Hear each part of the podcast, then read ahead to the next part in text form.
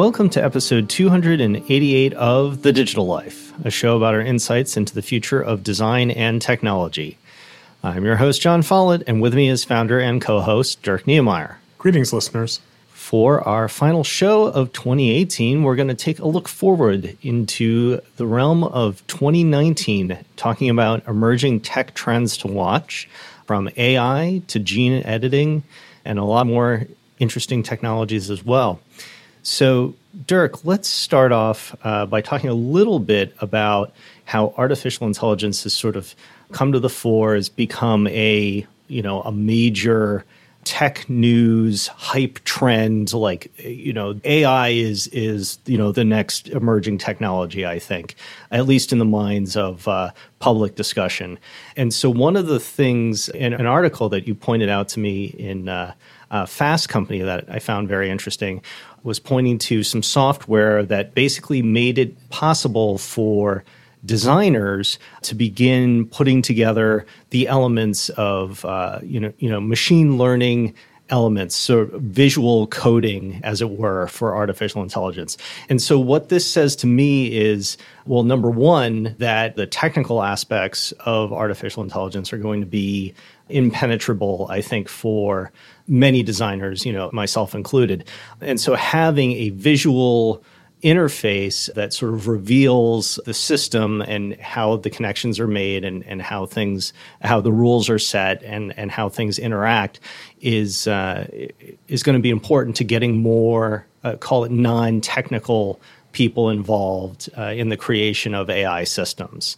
Uh, so so I found this completely fascinating because it, it felt like a step towards you know making it more accessible for folks who might you know also be interested the, in the user experience side of things, uh, which you know of course we uh, have a user experience studio. You know we care very much about it. So so to me that's that's a positive development and and something I think we're going to see more of in 2019.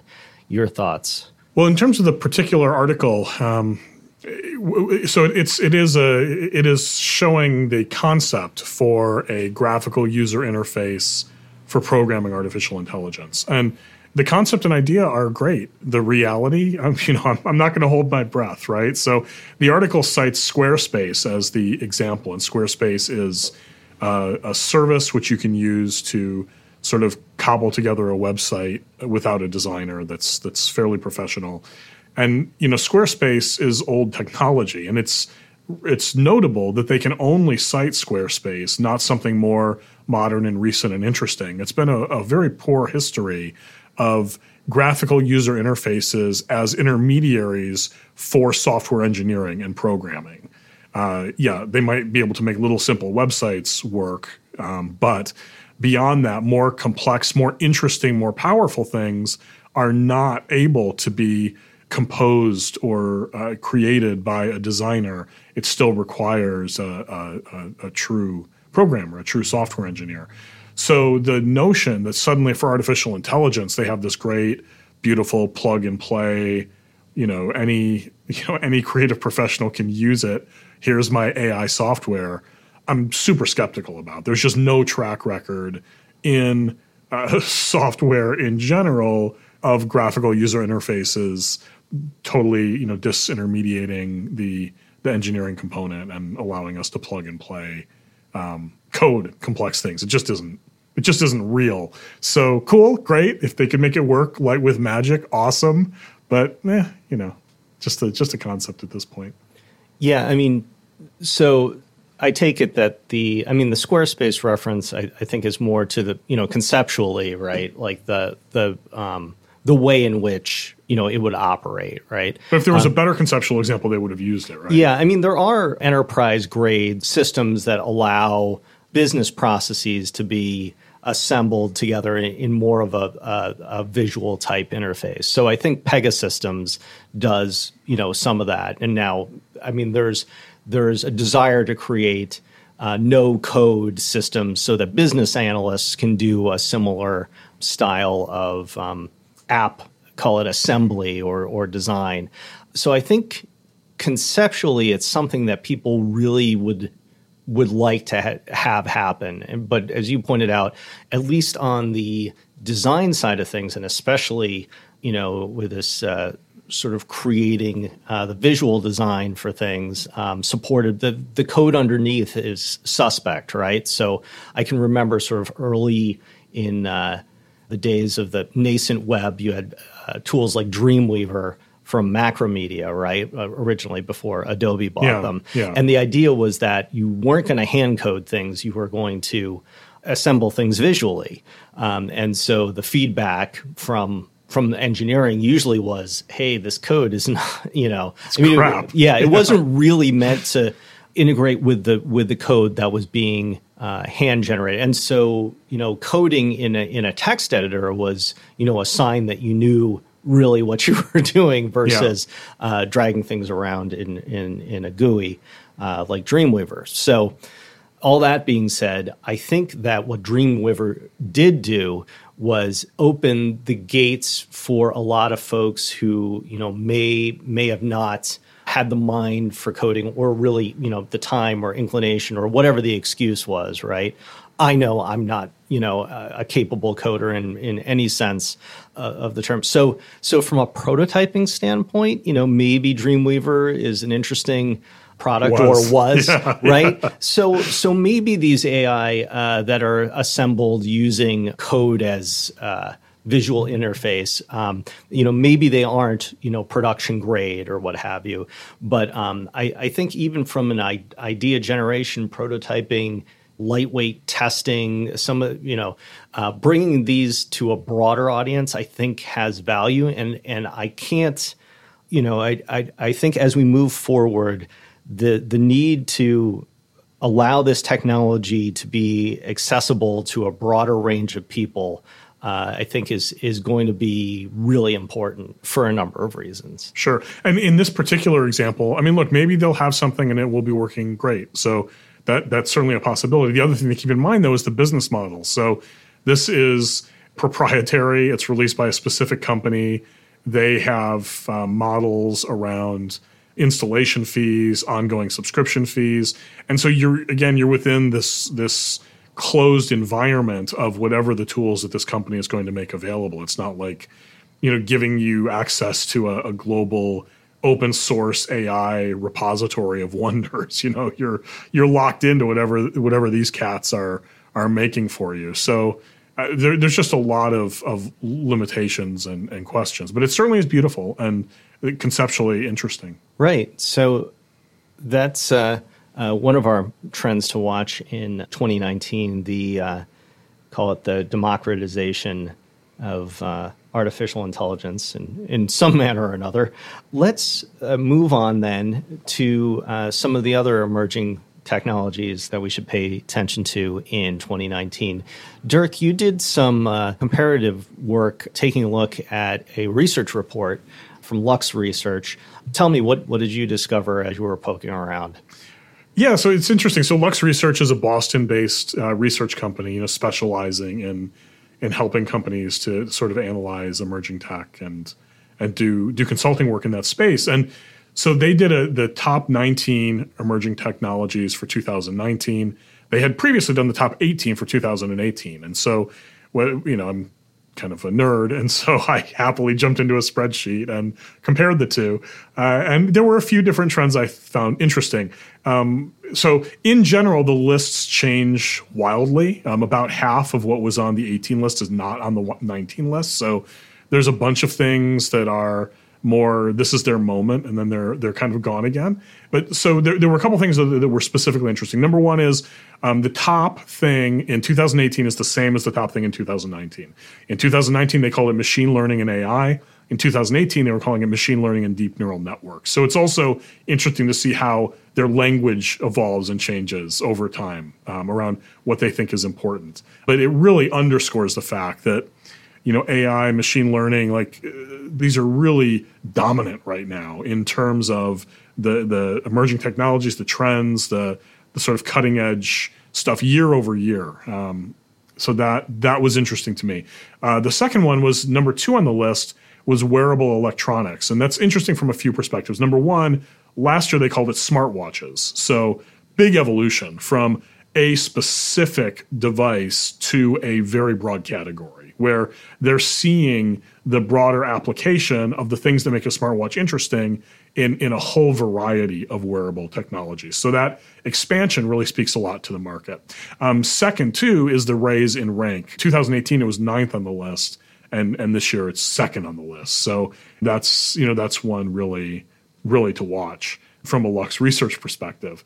So I thought I found that interesting, and then um, also new to the list in number six. So not even one of the top 18 from last year, but now all the way up to number six is battery fast charging, which interesting. You know, to that's that's more. Um, I, I, know there's certainly technologies behind it, but from a consumer perspective, that's more of a feature, right? You know, my my battery can charge quickly.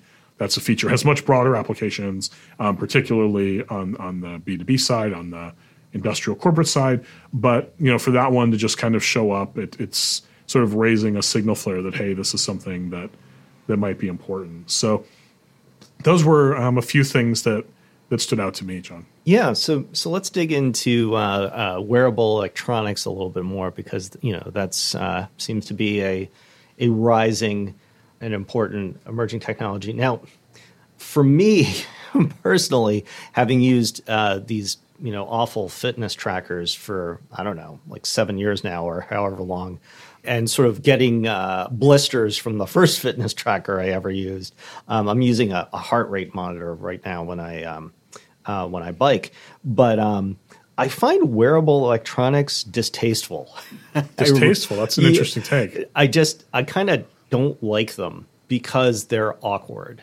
And you know, I've really felt a freedom of not wearing a watch. Uh, I used to, you know, wear a, mm-hmm. uh, you know, a lovely watch, and then you know my phone sort of takes care of that. So I, I, suppose you know if you go to a nice event you know you can wear a nice looking watch. Other than that you know it's a piece of jewelry now. Yeah. I, I like not wearing stuff. I'm not saying i want an embeddable um, you know an embeddable to track my fitness or whatever. And obviously when i'm at the gym you know cycling or whatever um, yeah. you know i want to know uh, details. But I, I think some of these if they're going to get further adoption I think they're going to be tied to very specific use cases around, like, I mean, the obviously the Fitbit's a perfect example of, you know, where you really want to know about your fitness down to the you know nth degree mm-hmm. and you know some sort of motivator for you to take more steps and so there are many examples of, of different ways you can you know apply that um, you know especially you know if folks have medical conditions and things like that that uh, uh, you know, diabetes is a perfect example of uh, you know a condition where people will want to uh, continuously be monitoring yeah. Uh, things like blood sugar. But generally speaking, I've always felt that wearables were transitional technology, uh, definitely an emerging technology, but but one that would give way to perhaps you know an embedded type technology, or even one like using cameras to uh, to discover some of the same information. So there are algorithms that can tell you your you know your heart rate based on you know what your facial scan is doing hmm. because you know they can detect the the small capillaries you know uh, hmm. pulsing right at a certain level so i felt like wearables were a transitional technology and that could just be my bias um, because i'm not really a huge fan but dirk i mean you've you've worn wearables. I mean, you, and you don't wear them every day now. So I don't wear know, them at all now. Yeah. So I mean, eh, I, I, think I've heard you say like, yeah, I got the information I needed out of it, and then I was done. Right. Right. That's right. And now, of course, they're becoming more powerful, where they can do more things, and there would be more of a use case to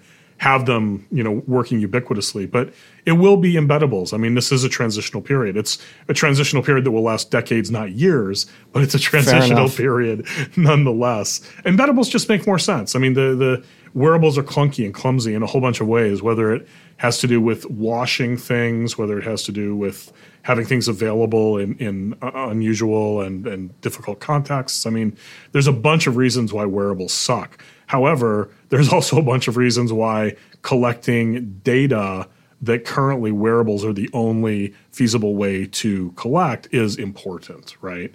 So Yeah, I mean, it's just Right. it's just here in the way it's here for now, and it will it will go away at some point. I mean, just like a lot of other things will go away. I mean, our phone, um, all of that stuff will will be some sort of embeddable or virtualized um, context. But again, that's no time soon. We're we're looking a ways down the path now. Yeah, that's an excellent point. So, another emerging technology that's going to light fire in 2019, if, if it hasn't already, is uh, uh, CRISPR and gene editing. Now, I noticed on our friends here at Lux Research, gene editing for 2019, you know, it's, uh, it's at it's at four, and uh, 2018 was three. But So it's up at the top. It's up. it's up at the top, and based on sort of recent events, you know, where there were uh, live births of gene edited human beings, I would say the um, the horse, you know, is is is racing around the track now. Yeah. that was something that happened in 2018 that I did not expect, you know, by uh, any means. Mm-hmm. Um, I don't know if I had a particular date in mind when I thought that would happen, but I did not think it was going to be this year. Yeah. So, you know, with that consideration, I think what that does is, you know, it does put it into the public eye in sort of a negative light, which is unfortunate. And I think which is exactly what the scientific community did not want to have happen. Yeah. That being said, I think it's also up the ante, you know, for competitiveness around, you know, not just sort of uh, these um, you know editing of human genes, but all of the other aspects, uh, whether it's it's um, you know editing genes in in uh, animals or plants or, or what have you, it's raised the bar for all of that, intentionally or not, and whether that's good for the technology, probably not. Yeah. But that is going to be getting a lot of additional scrutiny by governments, by organizations. There's going to be a lot of ethical questions asked about CRISPR technology in 2019. So I don't know whether this is going to be a net positive for uh, for gene editing in 2019, but it's Yeah. going to be big. Yeah. Yeah. Amen. So I think we can, uh, you know, also uh, mention, and, and we've talked about this a bit on the show, um, but uh, uh, 3D printing is is another one. uh, You know, additive fabrication, more slightly more technical uh, name for it. Although they interestingly removed that distinction. So in 2018, um, it was it was their second, you know, highest technology, and they call it 3D printing and additive manufacturing. This year it's third instead of second, and they just call it 3D printing. So again, it's it's interesting to see how the terms are, are fluctuating from from their perspective of uh, sort of you know analyzing the industry. Yeah, I think this is a slightly under the radar uh, technology in comparison to sort of the the the big news hogging items that AI and gene editing can be. Yeah. 3D printing, you know, additive fabrication are not the stuff of headlines so much, you know, until you're, you know, a- at least in the applications that are sort of immediately feasible. But what's amazing about this technology is it really changes the face of manufacturing, especially for sort of short order, complex but smaller amounts of product, right? So it takes manufacturing from, you know, needing, you know, huge assembly lines to a much smaller footprint. In fact, I think there's you know the possibility that you can at least be prototyping some complex machines now using you know all uh, additive fabrication. In fact, in Somerville, you know our our neighbor town down the road here on on Mass Ave. Um, in Somerville, there there are plenty of startups working in this space, and I think uh, you know in the past year we've seen the debut of some some amazing metal 3D printing. Uh, you know, so printing parts for motorcycles, say that are you know extra light because they've got uh, sort of very interesting honeycomb interiors. Uh, which are you know strong and yet uh, a lot lighter than you know having a solid metal part. Yep. And so, you know, I've seen some some demos of this, and and it's really, I think, underappreciated how much this is going to transform manufacturing. Now, in terms of uh, over the course of 2019, I think we are going to see more production systems come online. So, moving from the prototyping, which is very popular right now with 3D printing, and starting to move much more into the production space. Um, so, I know uh, some companies are making it so the prototype systems can be uh, you can have multiples of your prototyping system, which then serve as production. So you may have one of these machines in your design uh, you know research and design facility, yeah. and then a hundred of them on your factory floor in a warehouse somewhere. Right. Um, but that's that's that's one methodology that I've seen for rolling this to to a production capacity. So, American manufacturing, I think, you know, with these flexible uh, these flexible lines that can you know produce different kinds of parts, different kinds of products, uh, and then swiftly retool them to you know produce some other thing. I, I think that's part of the future of manufacturing, and I think I think that's pretty exciting and something uh, we can watch for in 2019. Yeah, I don't know about 2019. I mean, I think it's something that's later as opposed to sooner because we still have such a labor cost disparity between the United States and China, or the United States and and even down market from China, places like uh, Vietnam, for example. Um, it's just so much cheaper on the labor side in those places that I, I think we're still a ways away from the manufacturing being here in any meaningful um, quantity. Now, in the longer now, though, that will change because the the extremes are going to come towards the middle, and the difference will reach a point where it just makes sense. It makes financial sense for a company that which is you know motivated you know mindlessly by money as opposed to human considerations as well it then becomes a no-brainer for that company to say, "Hey, look, we need to bring this here because it's better for us, even though we're still paying more on wages. The time saved, the logistic cost, all that other stuff makes this makes this a better play." The other factor too, which won't hit immediately, but at some point we're not going to have giant container ships going over the ocean full of so many products. Due to global warming, there will be some kind of legislation or tariffing or something that's either a cost, um, uh, you know, a pain for the people who are wanting to ship, or just limits uh, based on not allowing sort of global trade to happen at that scale, just in order to keep the planet okay. We're so backwards right now; it's a while away. But it's when those things start to happen that the you know bringing it to the U.S. will really start to take off. So just want to say uh, thank you to all of our tremendous guests in 2018. We had a lot of fantastic um, guests on the show, and I'm going to put together a little list and put it on SoundCloud of, of our interviews over the past year. Uh, it's been a lot of fun. We actually had more guests on the show in 2018 than we did in 2017, so it was uh, terrific growth there, and we appreciate people taking the time to come and talk to us about emerging technologies, design, and ethics. Listeners, remember that while you're listening to the show, you can follow along with the things that we are mentioning here in real time. Just head over to thedigitallife.com. That's just one L in the digital life. And go to the page for this episode. We've included links to pretty much everything mentioned by everyone. So it's a rich information resource to take advantage of while you're listening or afterward if you're trying to remember something that you liked. You can find The Digital Life on iTunes, SoundCloud, Stitcher, Player FM, and Google Play. And if you'd like to follow us outside of the show, you can follow me on Twitter at Jon Follett. That's J O N F O L L E T T. And of course, the whole show is brought to you by GoInvo, a studio designing the future of healthcare and emerging technologies. You can check out GoInvo at goinvo.com. That's G O I N V O.com. Dirk?